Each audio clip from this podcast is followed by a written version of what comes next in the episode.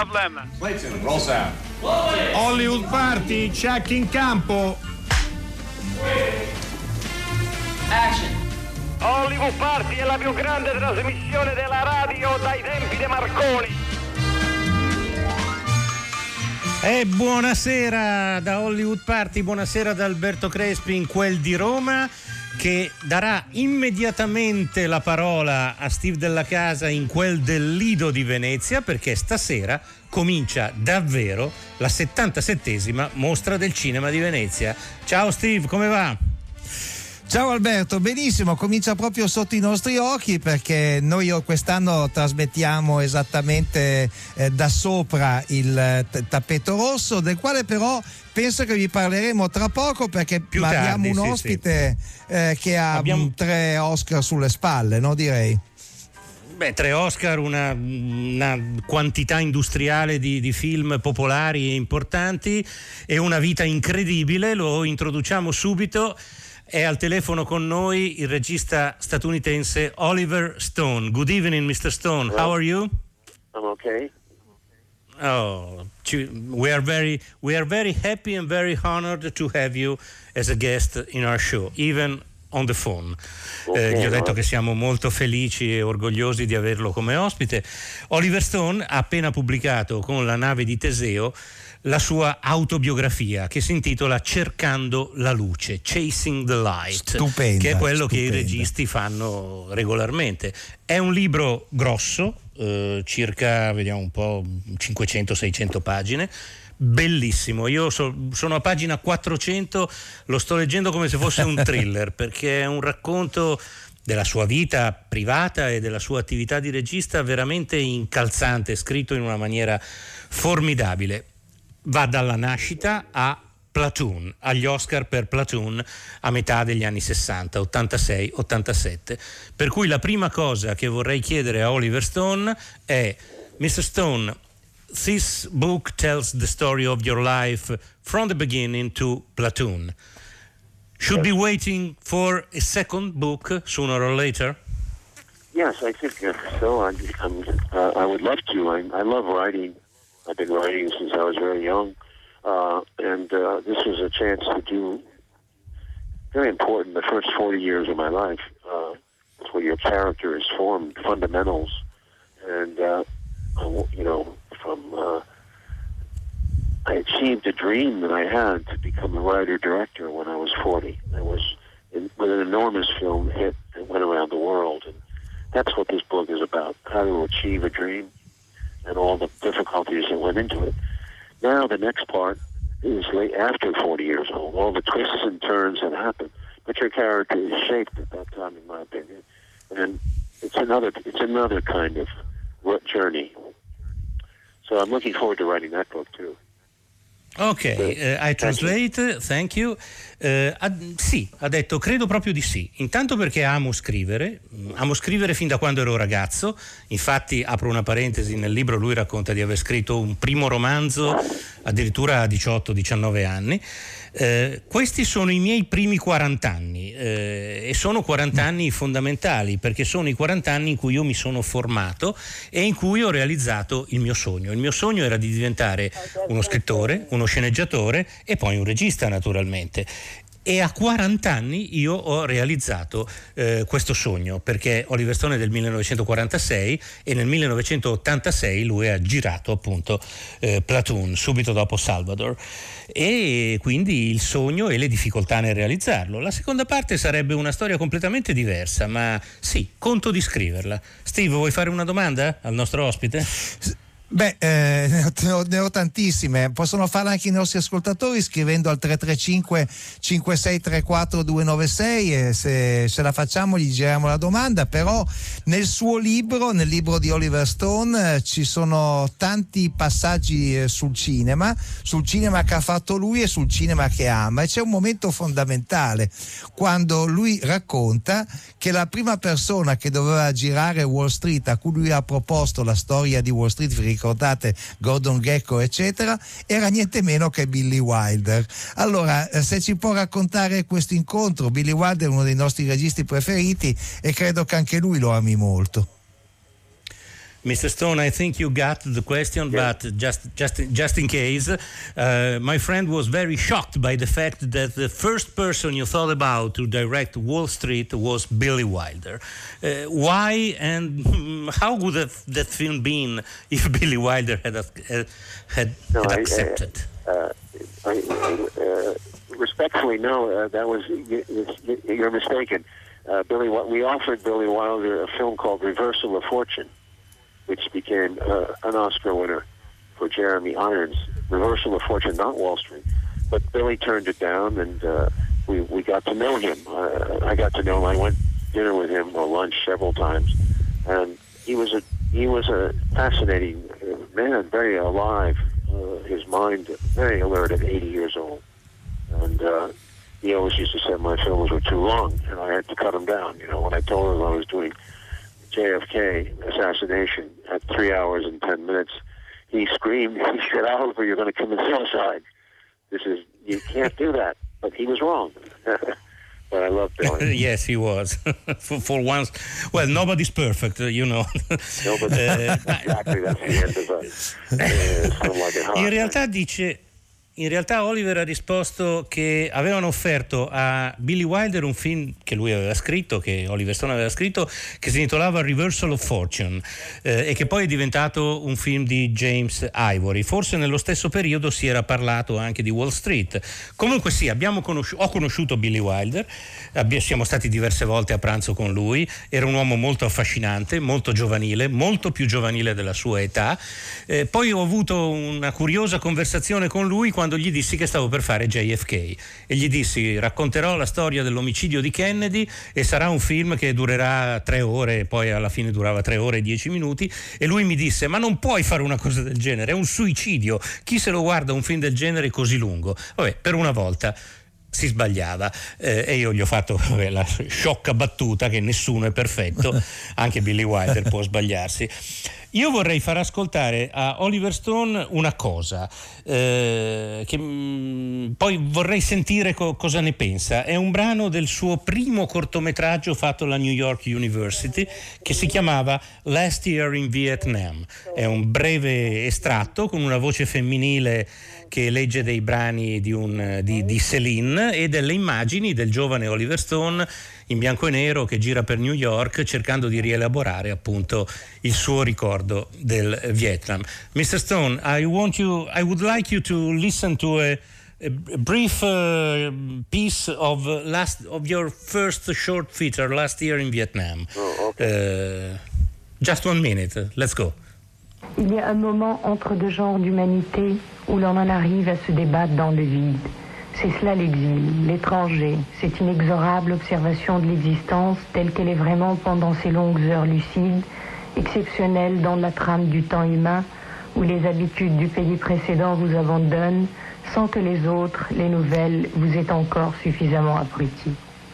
Au Vietnam, j'avais certes connu un genre de solitude assez brutale, mais l'isolement dans cette fourmilière américaine prenait une tournure plus accablante encore.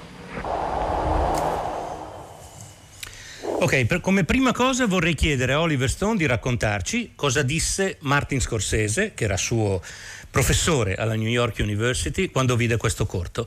Can you tell our audience what Martin Scorsese said about this short Yeah, that film? was a well, that was my first successful short film. I I did after a year at uh, of studying film.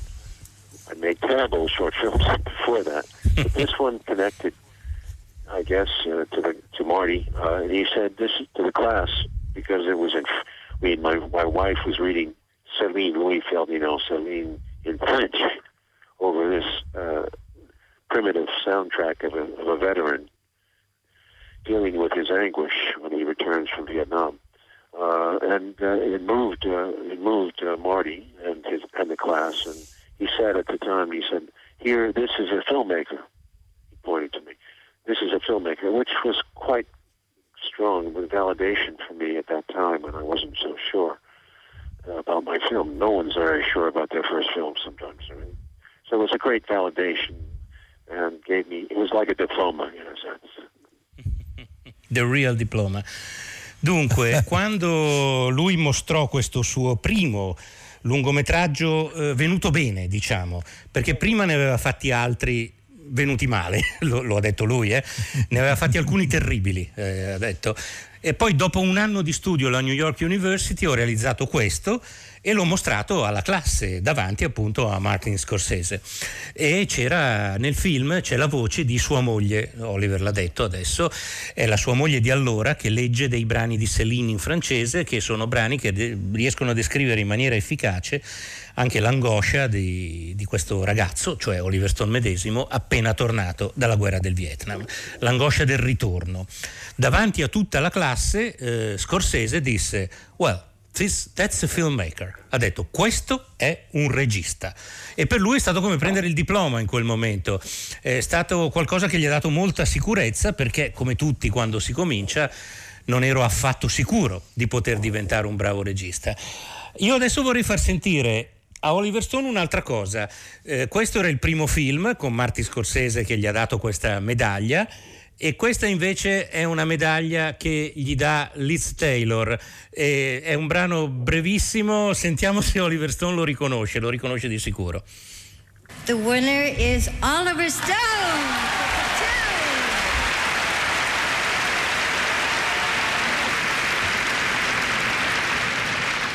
Thank you. Thank you for this Cinderella ending. But I think that through this award, you're really acknowledging the Vietnam veteran. And I think what you're saying is that for the first time, you really understand what happened over there. And I think what you're saying is that it should never, ever in our lifetimes happen again. Ecco, traduco molto rapidamente. Oliver Stone dice grazie per questo finale alla Cenerentola. Eh, questo riconoscimento credo vada a tutti i veterani del Vietnam. Io credo che con questo Oscar voi riconosciate per la prima volta cosa è successo in Vietnam e spero che riconosciate anche eh, che non deve succedere mai, mai più. So, th- Mr. Stone, this was another validation, I think. Hello? The, the Oscar for Platoon as Best Director given to you by Liz Taylor was another important moment, a little bit like, like Martin Scorsese saying yeah. that you were a filmmaker. Eh? it was top of the world. What are you talking about? It was like a great. for 40 years, I've been struggling. You know, here's his dream come true. You make a movie like Platoon, it goes around the world, it has impact, it makes money, critics like it. Uh, it doesn't get much better. You know, my uh, I had a wife, and a new child. Life was beautiful, and Elizabeth Taylor was my dream from when I was a young boy. You know, she was the most beautiful woman in movies. I thought to be kissed by her was was to be kissed like in a fairy tale. sì, qui ero veramente in cima al mondo, top of the world. Eh, avevo, mi era appena nato un figlio, eh, avevo una moglie con cui ero felice, avevo fatto Platoon, Platoon è uscito a... Yeah ha incassato bene, eh, i critici l'hanno amato, è andato in tutto il mondo, si è realizzato il mio sogno in quel momento e che, che cosa si può volere di più? In più Liz Taylor era la donna dei miei sogni, per cui ricevere l'Oscar da lei ed essere baciato da lei è stato eh, fantastico. Steve, hai, una, hai altre domande? per il nostro ospite? Ma guarda, eh, ci sono tantissime domande che arrivano dai nostri ascoltatori che chiedono informazioni su Talk Radio, che è un film che Giovanni ama molto, oppure eh, su El Salvador, invece che secondo Alberto Rusconi è uno dei più bei film che lui ha fatto, ma una in particolare di Fernando, forse gliela potrei girare cosa rappresenta per lui il, il, sergente Elias Groding di Platoon? Eh, è qualcosa è una figura quasi mitologica per certi versi. Questa è la domanda di Fernando. The question is and the answer is in your book. Uh, the question is uh, uh, what is for you the character of Sergeant Elias in Platoon? It's a sort of mythological figure, but it's also a real man. Yeah, I, well, I, it takes a little, it's a little complex, but I compared him to Hector for his sense of nobility, uh, doomed, uh, doomed nobility. Uh, he was a good man. I, he existed. I was in his platoon. He was a very good man, a good soldier, and he he had, he was not racist. He was not racist about the Vietnamese. Many people were. He was a half. He was I don't know how much he was Indian from Arizona, uh, Apache, a little Apache. I don't exactly Spanish maybe a bit. But he was a good man and handsome. Uh, anyway, he becomes the one of the two sergeants. So there's another sergeant Barnes who also existed, and was I was in another platoon with him, and I brought those two together because they represent to me an Amer- the civil war that was going on in American life, the two sides of American society, the law and order side against the let's call it the rebel side. Uh, uh, Barnes uh, was racist. He did not like the Vietnamese. Uh, he killed he killed them in the villages. He killed one uh, in this scene, and Elias uh, brings charges against him as a war crime, and that, of course, sets up the whole concept of the film, which is that the bad sergeant kills the good sergeant under the cover of friendly fire. Friendly fire was very important in Vietnam. It killed about 15 to 20 percent of the troops. Uh, that's fire. That's that's being killed by your own side, by your own artillery, small arms fire, bombs from airplanes. Big issue. Big issue. Also, killing civilians is a big issue. These are lies. Lies told the American people. Lies about the war. This is what I was doing in the movie for. They're trying to get hear in the newspapers or hear on television. Uh, anyway, the sergeant was a very important character for the hero, uh, the young man who protagonist Charlie Sheen, learns from these two sergeants and becomes a piece of both of them. Allora, è un discorso abbastanza complesso, eh, però cerchiamo di riassumerlo, dice Oliver Stone. Eh, per me il sergente Elias, eh, io l'ho sempre paragonato a Ettore nella eh, guerra di Troia. Perché per la sua nobiltà e per il fatto di essere un personaggio con un destino, un destino tragico. Eh, Elias è esistito davvero, era un sergente del mio plotone, era un bravo uomo, un bravo soldato, era uno dei pochi lì in Vietnam a non essere razzista nei confronti dei vietnamiti, a non odiarli, forse perché lui stesso era di etnia mista. Non ho mai capito bene quanto lo fosse, ma aveva sangue, del sangue apeci e del sangue forse spagnolo, veniva dall'Arizona. Era un, uomo, era un ragazzo molto bello ed è uno dei due sergenti di platoon, perché l'altro è il sergente Barnes. Eh, che anche lui è esistito davvero, anche se con un altro nome, era in un altro plotone, non nel mio, ma insomma l'ho visto in azione e secondo me questi due personaggi, i due sergenti di platoon, simboleggiavano la guerra civile che era in corso in Vietnam all'interno dell'esercito americano e all'interno della società americana. Un sergente razzista, io ho visto Barnes con i miei occhi uccidere dei civili vietnamiti nel villaggio, li odiava a morte perché pensava che anche i civili, i contadini fossero alleati dei Viet Cong, ci raccontassero bugie, eccetera, eccetera, e un altro che invece non lo era. La storia di Platoon è il sergente cattivo che uccide il sergente buono per coprire i propri crimini di guerra.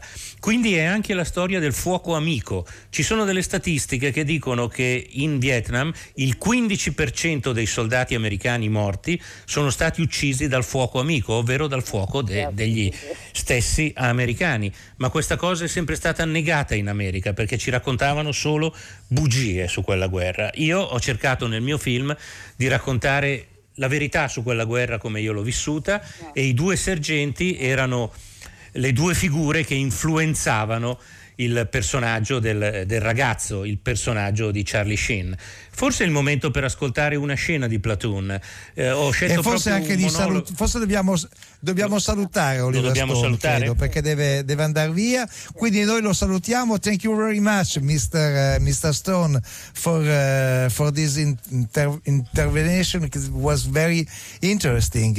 Uh, grazie mille Thank per so tutta much. questa chiacchierata. E ricordiamo che il, che il volume è uscito per la nave di Teseo e che eh, è un, come diceva Alberto prima, è un romanzo veramente straordinario. Dico bene? Ma magari adesso ne diciamo ancora due cose sul libro. Intanto anch'io ringrazio molto Oliver Stone, non so se mi sente ancora, per questo libro straordinario e quindi ascoltiamo una clip in italiano di Platoon con la voce fuori campo appunto di Charlie Sheen che racconta eh, come è entrato in questa guerra.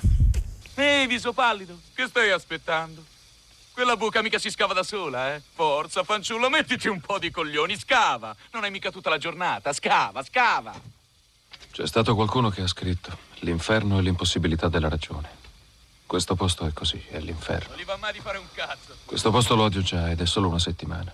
Una settimana orrenda, nonna. La cosa più dura che abbia mai fatto è stare in testa al plotone. Tre volte questa settimana. Non so più neppure cosa sto facendo. Potrebbe esserci un Viet Cong a 5 metri da me e non me ne accorgerei neanche. Sono così stanco. Ci alziamo alle 5 di mattina e marciamo tutto il giorno col sacco in spalla. Ci accampiamo alle 4 o alle 5, scaviamo una trincea e mangiamo. Poi o di pattuglia tutta la notte per sventare gli agguati o tre di noi montano la guardia nella giungla. E ho paura perché non mi dice nessuno come devo fare le cose perché sono nuovo e a nessuno interessano quelli nuovi. Non vogliono neanche sapere il tuo nome. La regola è che un nuovo arrivato non vale granché perché è poco che sta sotto le armi. E dicono che se si deve venire uccisi in Vietnam è meglio che succeda nelle prime settimane, perché secondo la logica si soffre molto meno. Se hai fortuna la notte può capitarti di restare entro i confini dell'accampamento e poi ti fai un turno di tre ore di guardia, per cui puoi anche dormire tre o quattro ore per notte, ma non si dorme sul serio. Nonna, io non credo di farcela resistere per un anno. Penso di aver fatto un grosso sbaglio a venire qui. People are strange when you're a stranger. Faces look ugly when you're alone. Women seem wicked when you're unwanted. Streets are uneven when you're down. When you're strange, faces come out of the rain. When you're strange, no one remembers your name. When you're strange when you're strange, when you're strange. People are strange when you're a stranger. Faces look ugly when you're alone. Women seem wicked when you're unwanted. Streets are uneven when you're down.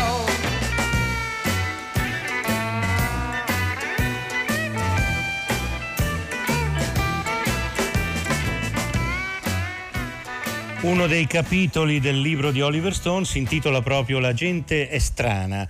Eh, e si ispira al titolo di questa canzone dei Doors, People Are Strange. Jim Morrison è uno, insieme a Omero, direi, è il, eh, l'autore che Oliver Stone cita più frequentemente nel libro e ricordiamo che ha fatto un film secondo me bello tra l'altro su Jim Morrison e sui Doors. Eh, Quello era bello. Libro, sì. mo- un nostro... sì, libro molto bello, devo dire. Di. Un nostro ascoltatore invece non ama Alexander, non lo amo neanch'io. No, eh, e poi un altro ascoltatore che probabilmente Alberto Crespi stesso con un altro telefono dice che sentire Sì. Alberto Crespi che parla inglese così bene non è, eh, è un, motivo, è un grande motivo di orgoglio. E, Grazie, mm, grazie. e Giorgio di Trieste dice non è che nella guerra del Vietnam venivano raccontate falsità in realtà in tutte le guerre c'è un fuoco amico ed è quello delle falsità ufficiali. Sì però c'è anche un fuoco amico fisico certe volte. Comunque il Vietnam è veramente molto presente in, questo, eh, in questa autobiografia dei primi 40 anni di, di Rolling Stones. È veramente molto presente e credo che quella generazione in America sia stata profondamente segnata dal, Beh, eh, dal- per- da quello che è avvenuto Ricordiamo per chi non lo sapesse, perché è le- è lecito non saperlo, che Oliver Stone non ha solo fatto dei film sul Vietnam, Platoon e poi anche altri, ma Oliver Stone è andato in Vietnam, è andato in Vietnam da volontario, nell'esercito regolare tra l'altro, non nei Marines. E tra l'altro lui eh, fa anche delle battute abbastanza maligne sui Marines e sui corrispondenti di guerra che seguivano solo i Marines perché i Marines avevano il miglior ufficio stampa. Ehm, lui ha fatto proprio il fantaccino, eh, aveva 19-20 anni, è stato in, in Vietnam un anno e mezzo perché era un momento della sua vita molto difficile, i suoi genitori si erano separati, lui non andava bene all'università, era un ragazzo molto molto tormentato con un sacco di, di fantasmi. Tra l'altro lui era già stato in Vietnam a insegnare Sì, in una scuola attraverso un programma In una scuola di... cattolica, sì, in una Sì, scuola sì, cattolica. È curiosissimo questo, questo suo ra- rapporto con il Vietnam in più fasi, insomma, quello della scuola cattolica, quello del volontario e poi del feroce oppositore subito dopo. Insomma, ha vissuto tre momenti diversi, ma comunque il libro è veramente, credetemi, eh, tutto da, da scoprire. Mentre noi parliamo solo, un- solo una cosa, Steve.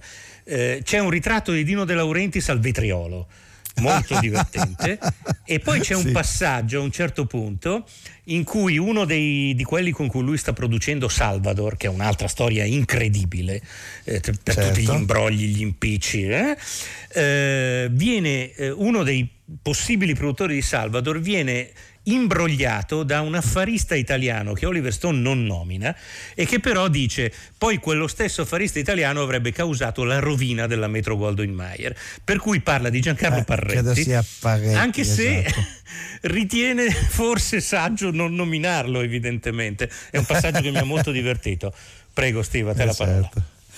Allora, mentre noi parliamo con una star di, eh, americana, con uno che ha vinto tre premi Oscar, con uno che ha vinto innumerevoli premi in tutto il mondo, contemporaneamente al Palazzo del Cinema di Venezia si sta svolgendo la cerimonia inaugurale, molto, molto asciutta, molto composta, così come asciutto è stato il eh, tappeto rosso, nel quale c'erano solo un paio di costumi un po' sgargianti, c'era una che aveva dei fiori tridimensionali su un, eh, eh, su un ehm, vestito stranissimo, insomma, che non saprei descrivere, a salvo che il fatto che aveva uno strascico di 10 metri circa e eh, naturalmente le maschere hanno, eh, erano all'onore del mondo, insomma, era tutto eh, l'idea del, del mascheramento era molto declinata in varie maniere. C'è chi come Tilda Swinton che sta per ricevere il Leonore d'Oro alla carriera aveva la maschera tipo quelle del Carnevale di Venezia, quelle col bastone che si mettono eh, davanti, eh, c'è gente che se la toglieva, gente che l'ha tenuta anche per... eh, insomma, e tutto questo in assenza di pubblico perché un muro separa eh, chi eh, fa il, eh, il, eh, il tappeto rosso e eh, chi li fotografa e tutto il resto del mondo. Eh, quindi questa è una cosa che evidentemente è stata fatta per evitare eh, problemi di sovraffollamento, ma comunque è abbastanza curioso vederlo, così come è piuttosto anche triste vedere la sala, la sala grande eh, riempita neanche per un terzo, insomma, perché anche questo fa parte dei protocolli. Comunque, Anna Foglietta un, come madrina ha fatto un discorso molto impegnato socialmente, eh, Kate Blanchett ha detto che il cinema è un'arte che può fare rinascere l'umanità e quindi eh, speriamo che questo sia eh, un, un augurio eh, che eh, funziona perché tra l'altro è il motivo per cui hanno fatto lo stesso la, la mostra quest'anno. Eh, lunghissime interviste di eh, Roberto Cicuto, di Alberto Barbera all'inizio e eh, forse quello più a suo agio su questo tappeto rosso così strano era Fulvio Lucisano che ha credo 93-94 anni suonati, insomma era imperturbabile, vestito di bianco con le scarpe da ginnastica e si eh, eh, divideva le, sem- le due figlie che lo ha accompagnano. sempre insomma. le scarpe da ginnastica Lucisano Sempre. Non l'ho mai visto con un altro tipo di scarpe, ma è troppo No, no. forte. Fulvio, No, Fulvio è Lucisano è uno che eh, su, su quale bisognerebbe fare una roba tipo Oliver Stone, cioè fargli raccontare tutta la sua vita perché veramente Sì, ha, ha- ha delle cose straordinarie da eh, raccontare. Ehm, eh, ho detto di Tilda Swinton eh, che sta per ricevere il Leone d'Oro, anzi credo lo, lo farà tra, eh, tra pochissimo. Ho detto di, ehm, della, della madrina, ho detto di Kate Blanchett, insomma eh, questo diciamo mancano completamente i politici. L'unico che ho visto, magari me ne è sfuggito qualcuno, l'unico che ho riconosciuto è il ministro Franceschini, che peraltro insomma come Beh, ministro eh, della, della tocca, cultura ha come un senso. come dire. Ha un senso, sì. Sì, ha un senso che ci sia, ecco, non, non è- non è venuto per certo. fare per fare, per fare pastarella, però magari c'era qualcun altro che non, eh, non c'era. Allora io direi che eh, possiamo sentire una canzone che con Venezia ha un senso perché subito dopo ascoltiamo un regista che di Venezia ci ha raccontato qualcosa. Asia 3, 1, 2, 3, 4.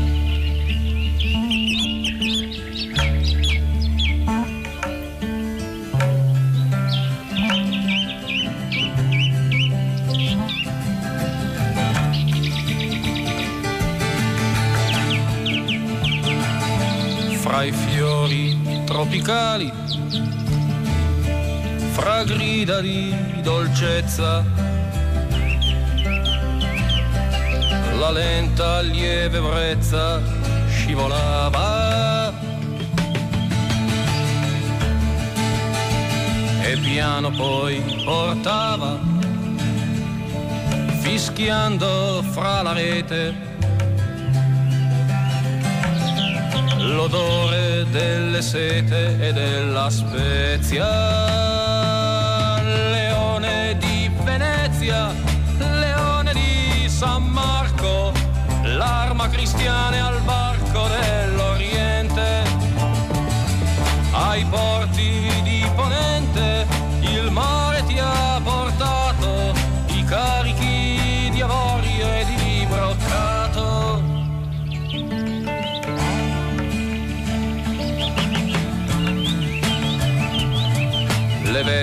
dei mercanti trasudano di ori, tesori in mani portano le stive. Si affacciano alle rive le colorate vele fragranti garofano e di pepe. Trasudano le schiene schiantate dal lavoro. Son per la terra mirra l'oro e incenso. Sembra che sia nel vento su fra la palma somma il grido del sudore e della gomma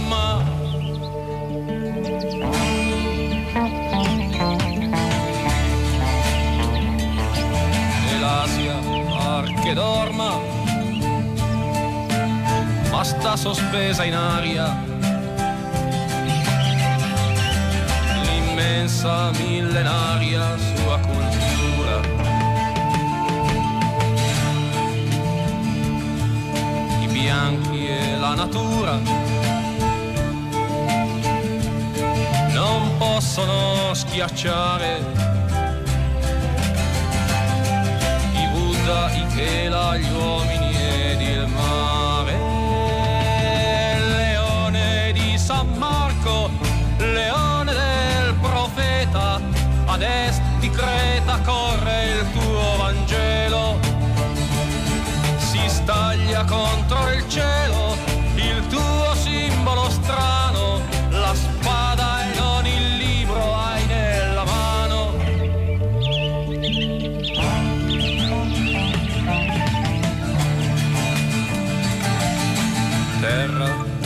meraviglie,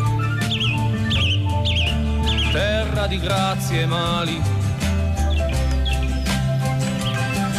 di mitici animali da bestiari. S'arriva dai santuari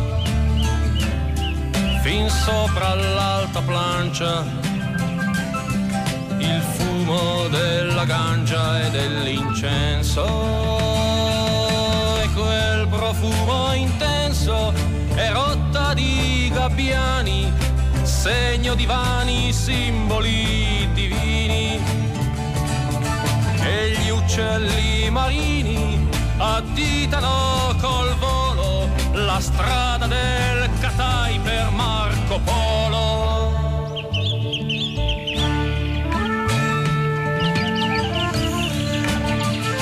L'Asia di Francesco Guccini è una delle più belle canzoni che lui ha scritto. Eh, adesso vi spieghiamo perché siamo voluti tornare così fortemente su Venezia. Intanto al Lido di Venezia continua la cerimonia, c'è la, diciamo, la laudazio eh, per il Leone d'Oro alla carriera della nostra Tilda Swinton. Eh, sentiamo un attimo cosa stanno dicendo. And so this award is not just a celebration of Tilda's achievements as a filmmaker so far. It's a celebration of all she is still to do and all that we can look forward to. E questo è Joshua Hogg, membro della, della Joanna Hogg, membro della, della, giuria che ha letto appunto il, il discorso per Tilda Swinton che tra poco salirà sul palco. Ha Nella detto- platea si nota... Com'è? Ha detto che il premio non è solo per quello che Tilda ha fatto Certo. finora, ma per tutto quello che farà. in quello che farà. Certo, e in sala, mentre Tilda Swinton si alza, in sala si nota anche la figura del nostro Nicola La Gioia, eh, voce di Radio 3, che è anche membro della giuria di Venezia quest'anno. Ma il Festival di Venezia di quest'anno è stato inaugurato eh, con un eh, preinaugurato con un film che si intitola Molecole, che è un eh, film che diciamo non ci sarebbe stato se non ci fosse stato il, eh, il Covid. Quindi diciamo quando si parla di ripartenza, quando si parla di cinema che deve tornare, ecco, questo è il primo film che si può dire ha fatto fin da subito i conti con, eh, con la pandemia e ehm, eh, Andrea Segre ci ha regalato veramente un film pieno di riflessioni sul passato, sul presente, sulle storie sue personali, c'è molto l'incontro con suo padre, ma ci racconta anche molte altre cose. Andrea Segre, benvenuto ancora una volta a Hollywood Party. Ciao a tutti, bentrovati. Ciao Andrea, complimenti. Allora, racconta intanto la genesi di Molecole, Andrea, perché appunto io l'ho, l'ho un po' accennata, ma tu proprio all'inizio del film spieghi cosa è successo e cosa ti ha spinto a fare quello che hai fatto. Eh sì, è un film che, che è nato senza che io lo, lo sapessi, che è un film che ho girato senza, senza poterlo né, né prevedere, né immaginare, né, eh, né- né capire forse, è stato molto inconscio. Cioè io stavo a Venezia eh, per ehm, altri due progetti su cui sto lavorando, uno per il teatro e uno per il cinema, però ci stavo a fine febbraio, cioè sono arrivato a Venezia il 20 febbraio e, mm, con la mia piccola troupe eh, per, per alcune riprese, per alcuni incontri, per alcuni sopralluoghi e man mano è iniziata a svuotarsi la città, è arrivato quello che tutti sappiamo insomma, in, in quei giorni e, e lì ho capito che mh, l'unica cosa che mi è stata chiara è che dovevo rimanere. E non dovevo tornare a casa a Roma perché Venezia non- cioè, è in parte la mia città perché era la città di papà ed è una città che io ho conosciuto sin da bambino ma non ci ho mai vissuto e casa è a Roma. E, mm, e così mi sono detto torno a casa rimango in questa città che non so se è casa o no e mi sono detto ma rimaniamo voglio capire qualcosa eh, voglio, voglio vivere questa situazione voglio vivere eh, il rapporto tra, tra il silenzio il vuoto, la città, quello che stava succedendo a Venezia. E, e così mi sono fermato, sono fermato tutto il mese di marzo e, e ho raccolto appunti, ho, ho respirato quello che succedeva senza, senza decidere se avrei fatto un film, se, se sarebbe stato un film, eh, che film, eh, ma semplicemente sentendo il bisogno di raccogliere quegli appunti. E, mm, poi quando sono tornato a casa ad aprile, i primi di aprile, eh, sono, ho, ho capito che c'era, che c'era dentro a quelle immagini, a quello che avevo vissuto, il materiale per, per tentare di, di montare un film e, ed è nato Molecole. Ecco Andrea, delle tante immagini molto belle che tu hai trovato a Venezia in quei giorni, eh, da, da vecchio frequentatore di Venezia, non solo per il festival, non solo per la mostra, e quindi anche di Venezia, non solo del Lido, le immagini che mi hanno colpito di più, non posso negarlo, sono quelle del canale della Giudecca, perché tu eri alla Giudecca, che già all'interno di Venezia è un'isola ancora più isolata, se vogliamo.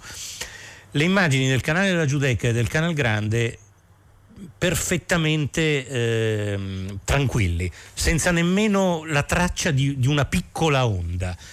Io credo che nessuno da, dai tempi di Marco Polo veramente avesse visto Venezia così e tu hai fatto anche un lavoro di documentazione se vogliamo, oltre che di riflessione personale e, e globale mostrandoci queste immagini. Però quelle immagini al tempo stesso secondo me sono un monito sono un monito su ciò che Venezia potrebbe essere e ciò che non è più a causa delle grandi navi, il turismo e tutto quello che sappiamo. È così? Sono, sono un monito che va in due direzioni. Da una parte certamente l'assenza di, di moto ondoso, di, di, inquinamento, di rumore eh, ha restituito in quei giorni alla città un, un rapporto magico con, con l'acqua, con la natura, con, le, con, la sua dimensione. Dall'altra però dentro a quella magia, quella bellezza c'era anche un'inquietudine, c'era anche una, una, una paura perché era il, un po' anche la, la metafora di un, di un, altro grande rischio che sta dentro a Venezia che è quello dell'abbandono. Cioè Venezia era vuota perché c'era il lockdown, sì certo, però era vuota anche molto più di altre città perché sono andati via tutti i turisti, tutti i lavoratori dei turisti e è rimasto un terzo delle persone.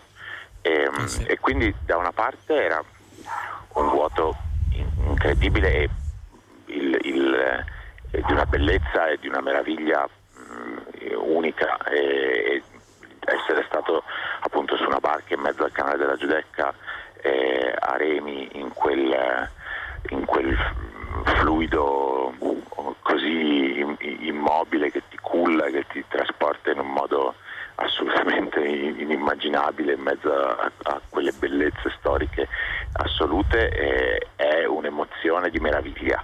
Però contemporaneamente mentre la vivevi ti chiedevi anche che cosa sta succedendo no? a, a, quella città rispetto a, alla sua normalità, che è una normalità di, di consumo no? costante, di utilizzo costante proprio per quella bellezza. E, insomma è una, è, una, è una, bella condanna essere belli a volte, no? E, e, e, questo, e questo, è quello che, che, che, Venezia ha provato a dire anche in quei giorni, no? a, a mostrare questa sua fragilità che è anche bellezza. È vero Andrea Seghe, ascoltiamo, ascoltiamo, un brano proprio dal, dall'inizio del, del tuo film Molecole. Non ho mai capito se appartengo a Venezia o no. È come se nella vita l'avessi continuamente sfiorata. In realtà non ho mai voluto capirla. Mi ci sono sempre perso. Mio padre è cresciuto a Venezia. I suoi amici storici sono di Cannareggio. Con loro ha fatto il liceo Marco Polo.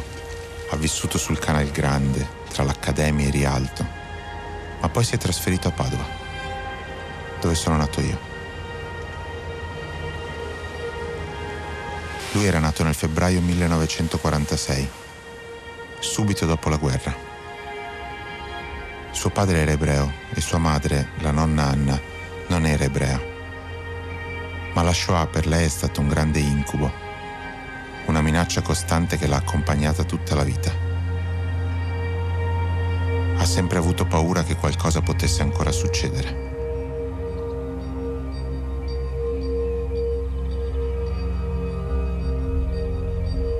Quando ero bambino andavamo tutte le domeniche a trovare la nonna, che stava a San Tomà, sopra lo stazzo delle gondole, quelle per i veneziani non per i turisti.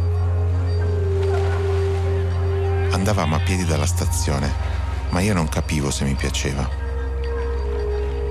Mio padre era silenzioso, mia nonna ancora di più. Era come se di quella loro città mi nascondessero qualcosa che non capivo. Ma a dire il vero mio padre mi nascondeva molte cose. Ecco, vorrei notare, ehm, un'assoluta coincidenza naturalmente che tuo papà Ulderico, eh, Andrea, è coetaneo di Oliver Stone che è del 1946, è la- lo- il l'ospite che abbiamo avuto nella prima Sì, parte della trasmissione. Mi hanno parlato di questo ospite che avete avuto prima di me, mi sembra una persona interessante. È molto interessante, e non solo è coetaneo, coetaneo di tuo padre, ma anche lui ha un padre ebreo, perché il vero nome di Eh Oliver Stone è Silverstein. Quindi, boh, una curiosa coincidenza. Steve, a te la parola. Allora, eh, intanto sta succedendo in sala una cosa che in questi tempi abbiamo visto molte volte. Ascoltiamo un attimo un po' di sonoro, poi vi spiego cosa succede. Questo è, questo è il Zhujiang, il nostro dolore. Questa è Isabelle Huppert, il cinema è vita. Ali Abad dice il cinema è il collante che ci lega, Angli dice il cinema sono i nostri sogni proiettati su un, su un schermo. Cinema is love in frames. Selina J dice amore a fotogrammi. Laura Dern, Dustin Hoffman, è importante perché ci andiamo per svagarci. Insomma, eh, avete capito cosa sta succedendo? Hanno chiesto a tutti un breve messaggio fatto col telefonino e sullo schermo della sala grande del Lido appaiono questi messaggi uno, uno dopo l'altro. È una modalità di comunicazione alla quale siamo molto abituati in questo, in questo, in questo periodo. E eh, è bello che la mostra L'estetica in qualche Zoom. modo l'abbia. Esatto, l'estetica di Zoom sia stata registrata dalla mostra che peraltro ha fatto anche un bellissimo omaggio musicale a Ennio Morricone con una suonata proprio in inizio di cerimonia. Allora torniamo ad Andrea Segre e a Molecole perché come scrive Nadia, io ci ha scritto al 335 5634 296, Andrea Segre è il mio documentarista preferito. Io direi non solo il documentarista perché è uno che ha una, una, diciamo, delle tonalità molto più ampie di, eh, di racconto. Eh, hai detto che questo, questo film eh, Molecole si è fatto. Non ti offendi. No, No, no, ma- Mia mamma, mia mamma è sempre molto preoccupata quando mi definiscono documentarista e non regista, dicono aia, forse stanno stando Aia. tanto bene. allora." Invece io Ma perché per una certa generazione per una certa, per una certa generazione il documentario e il cortometraggio erano, erano sinonimi quindi eh, eh. Invece per me, io No, mi io- tantissimo a farlo e credo che sia uno dei territori Eh, più certo, importanti eh. del cinema di oggi. e- però insomma comunque non preoccupare, è vero, non preoccuparti, mamma faccio anche i film quelli veri. E allora eh, è arrivato un messaggio da un veneziano. In quei giorni dalla finestra sul canale della Giudecca ho visto un cormorano pattinare sull'acqua fino a metà canale prima di tuffarsi. Nessun natante lo ha disturbato. Credo che questo sia un po' lo spirito col quale tu hai girato quel, quel film. Dico bene? Sì, io sono, anch'io sono semplicemente uscito con la camera perché peraltro la camera era lo strumento per poter uscire, cioè potevi avere o, o il cane o il figlio oppure una videocamera. e la videocamera era, era uno strumento fantastico perché avevo una camera un po' grande, quindi sembravo subito telegiornale e, e quindi mi lasciavano andare in giro, mi hanno fermato un paio di volte giustamente chiedendomi cosa stessi facendo, se stavo lavorando, io ho detto sì assolutamente sto lavorando e, e così ho potuto andare in giro, però quello che facevo era questo, os- osservare, prendere appunti di, di un mondo che, che- che era, che era incredibile ma che stava cercando di dire qualcosa, perché poi sai il problema, ne parlavo proprio con, Al- con Alberto Barbera ieri, eh, fare un film sul Covid era la cosa più difficile del mondo, credo, perché era tutto così evidente, potente che in un secondo diventava già, già visto, no? già, già- già- Eh già sì. raccontato. Per cui eh, io ho sentito che quello, infatti mi è piaciuto molto quando avete introdotto, avete detto è un film che senza il Covid non sarebbe esistito, ma, ma non è un film sul Covid, no? Cioè, no quello no che- assolutamente Quello che è successo. ti che posso interrompere, Certo, ti posso interrompere solo un vuoi. momento, Andrea? Ti posso interrompere solo un momento perché vo- vorrei dare conto di un'altra cosa molto bella che sta succedendo nella sala grande. Ci sono i direttori dei maggiori festival europei. In questo momento c'è Thierry Fremont. Adesso sentiamo cosa sta dicendo.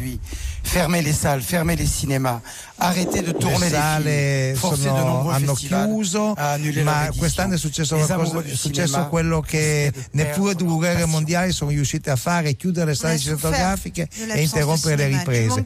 E allora, dopo, Thierry Fremont, hanno parlato il direttore del Festival di Rotterdam, Lili Instin che è la direttrice di Locarno, ci sarà il nostro Carlo Chatrian che è il direttore del Festival di Berlino, insomma tutti i maggiori festival europei uniti per raccontare quanto sia importante che il cinema viva e quanto i festival sono importanti perché il cinema viva. Del resto tu Andrea Segra sei un grande frequentatore di festival, puoi confermare anche tu che per uno che fa cinema, soprattutto per un cinema indipendente, libero come il tuo, i festival sono un passaggio fondamentale, no? Assolutamente, sono il luogo. Quando sempre mi chiedono, insomma, ragazzi giovani come faccio, come si fa, chi devo conoscere, no? questa cosa qua gli dicono, non devi conoscere nessuno, devi andare a farti le ossa dentro le sezioni di progetti, di workshop, di seminari, di laboratorio che ci sono dentro i festival, che è stata la mia palestra e, e che è assolutamente il luogo dove si impara molto, sin, sin dai primi, primi passaggi si continua a imparare anche quando ci, ci, torni altre volte, perché in un festival c'è, c'è la, la, sincerità eh, tagliente del, dello sguardo di tutti, no? cioè ti, e quindi ti, ti, metti, ti confronti con competenze, con gusti diversi, non è semplicemente una questione di, di spettacolo, di commercio, assolutamente, proprio è una fucina di, di, di, scambi sempre molto vivi e quindi che ci sia il festival, che ci ritornino ad essere i festival è fondamentale, che ci sia il festival, mostra quest'anno è eccezionale e, e che si torni con i film nelle sale è anche eccezionale. Infatti io in questo momento me ne sono andato dalla mostra di Il Vero eh, perché ho, insomma, ho presentato il film ieri ma soprattutto perché da tra mezz'ora entro in un'altra sala a Padova dove presento il film, eh. domani sono a Udine, a Pordenone, poi a Gorizia, poi a Milano, poi a Torino. Devi perché... difendere quello che, quello che, hai fatto, sì, ed è fondamentale. Però ti chiediamo di rest... salutare le sale, cioè salutare le persone che eh hanno certo. voglia di certo. venire in sala, a ringraziarle, questo Giusto. voglio fare. Le sale che sono fondamentali perché il cinema, soprattutto quello indipendente, continui ad esistere. Eh, arriva un altro messaggio, io sono lì un bellissimo film narrativo non è solo un documentario effettivamente, ma il solo in questo caso non è assolutamente da, da, da mettere in campo. Allora ti preghiamo di restare ancora un po' con noi eh, Andrea perché vorremmo un po' espandere questo discorso su Venezia. Adesso sentiamo un esordio straordinario degli anni eh, 60, un, un, regista veneziano che si chiama, vai, si chiama Tinto Brass che faceva questo film proprio ambientato a Venezia. Ah, ma allora questo è proprio il lavoro che faria per me. Il lavoro che mi so mio e non altro. Sarei sereno, contento, capace di sorridere a tutti, a me, agli altri, e anche a Dio. E ora cosa dice? Fai per me sto posto, sì o no? Eh? Bonifacio, Bonifacio, amici viene a fare queste domande, ma non ti sa che mi so tutto, vedo tutto. Come? Cosa vuol dire? Ehi, dai, muoia una buona volta, io ti sei più un puteo, ti sei un uomo oramai, ti sei un uomo che non ha voglia di lavorare, ecco tu, fate manco di lavorare se proprio non te va. Ma come proprio io dici questo? Allora la maledizione che dà agli uomini qui a volta va a farsi benedire. Ah, ti vuol dire la maledizione che godà Adamo? Ti lavorerà col suor del tuo fronte. Ma è roba vecchia. Allora mi dispensa da lavorare, vero? È questo che vuol dire? Ti dispenso, sì, ti dispenso. Perché ti sei un bontoso malgrado tutte le tue ciacole. Cammina, cammina, va, cammina, va con Dio. Grazie, grazie, Dio mio bello, santo adorato, grazie, grazie tante, grazie tante, tante, grazie, grazie tante, tante, grazie. Oh, Bonifacio, hai preso un colpo di sole in testa. Ma cosa speri di risolvere con queste fantasie? Forse però è vero che è verità e che non mi va di lavorare. Beh, te lo dico. Eh, pare sia chiaro. Certo che se avessi un po' di fede anch'io mi metterei facilmente il cuore in pace. Volemo sebbene vivremo contenti e non avrei più dubbi, incertezze, scrupoli, pentimenti, bale e ciarpoli. Un po' di fede e andarmene in capo al mondo. No, con un po' di fede fuori dal mondo. E beh, che mai c'è? Che mondo è mai questo? Chi lavora è perduto è uno degli esordi più folgoranti del cinema italiano negli anni 60, è un film con uno stile originalissimo, molto nouvelle vague bisogna dire. Eh, Tinto Brassi in quegli anni lavorava con Rossellini, ma la, era, ha lavorato alla Cinemateca a Parigi, ha conosciuto bene Godard e tutti quelli della nouvelle vague e, e Chi lavora è perduto è uno dei film che insieme ad alcuni altri film di quegli anni avrebbe potuto comporre una nouvelle vague italiana se solo i Certo. registi fossero stati più solidali fra di loro invece di essere se fossero stati più vincoli e meno sparpagliati, diciamo così. Ed è un film che racconta una Venezia popolare, operaia, eh, attraverso la storia di questo giovane che appunto il titolo Chi lavora è perduto, che ha una convinzione nella vita, non vuole lavorare, non vuole farsi acchiappare da questo sistema. Non so se Andrea Segre conosce questo film, eh, se l'ha visto e se l'ha visto che impressione gli ha fatto oppure se l'abbiamo incuriosito. Andrea, lo... ti è capitato? non sotto non l'ho visto e recupererò immediatamente. E non mi è capitato di vederlo, e- però assolutamente lo sto sapendo, ne conoscevo l'esistenza, non, non è, Ah, sì, non sì. è una sorpresa, ma, ma purtroppo non l'ho visto. E, e credo, credo che la Venezia raccontata in quel film sia una Venezia da, da- da ascoltare, da ricordare. Beh, sarebbe molto affascinante metterlo a confronto con la Venezia che tu hai raccontato eh, ne- nel Pianeta in mare, che è il film su Marghera, o anche in Io sono lì, che era ambientato a Chioggia, cioè in un altro angolo della laguna. Cioè tu cerchi di raccontare la laguna come un luogo di, eh, di- di conflitti anche, ma appunto di, di lavoro, di, speranze, di, di gente che appunto al di fuori dei, dei cliché turistici completamente. Ecco. E, peraltro E, e con questo film hai un po' chiuso. Sto anche per farlo con un altro film che girerò da ottobre, tutto ambientato a Giudecca, che sarà prodotto da Iole Film e Rai Cinema, e che racconterà la storia di, di una famiglia di pescatori di Giudecca. E- perché ce ne sono poche, pochissime, ma ci sono ancora. E ho voluto indagare quel mondo e, e capire che, che- che posizione ha in questa Venezia di oggi. E, e proverò Certo. a raccontarle in un film non documentario. in un film vero. Senti, eh, senti, Andrea, è il film che, che stavi preparando quando sei andato a Venezia in febbraio, appunto? Sì, sì, stavo, stavo proprio a Giudecca per fare sopralluoghi e preparazione, poi si è fermato tutto. E, Pensate- se, se, se, se Pensate che bene- luogo strano che è la Giudecca. Eh, La, la Giudecca è il luogo dove il cinema fascista tentò di organizzarsi durante la Repubblica di Salò. Certo. C'erano gli studi Eh, certo. alla Giudecca. Non so se ci sono ancora. Il cinevillaggio. Esiste ancora qualche struttura di, quelle- di- di quell'epoca lì, Andrea, che tu Forse sappia? c'è ancora qualche edificio, penso di sì, ce ne, sia, ce n'è uno sul lato sud della Giudecca, e ovviamente non, non ci sono più gli studi, sono No, c'è più niente, chiaro, però, chiaro. però qualche edificio rimasto c'è, c'è ancora. Poi un pezzo degli edifici erano stati trasformati, cioè c'era stata, stata un'operazione immobiliare di quelle brutte, insomma, finite male, che infatti era stato re- restaurato per fare delle case, degli appartamenti che poi sono rimasti vuoti e, e- e fa parte un po' della- del guaio immobiliare della città. Eh, la Giudecca è un luogo pieno di un- memoria che poi si collega a Saccafisola, che è l'unico quartiere brutto di Venezia. Vabbè, c'è la Esatto. sigla, senti. La senti? Ma è arrivato anche un messaggio che vorrei leggere. Chi lavora è perduto ci divertì molto, specialmente per chi viveva in famiglie miste e il veneziano era una seconda lingua, scrive Rossana. Eh, vabbè, la seconda lingua il veneziano non è male. Eh, Andrea Segre, mi sa che dovrai fare anche i conti con questo quando farai il tuo nuovo film.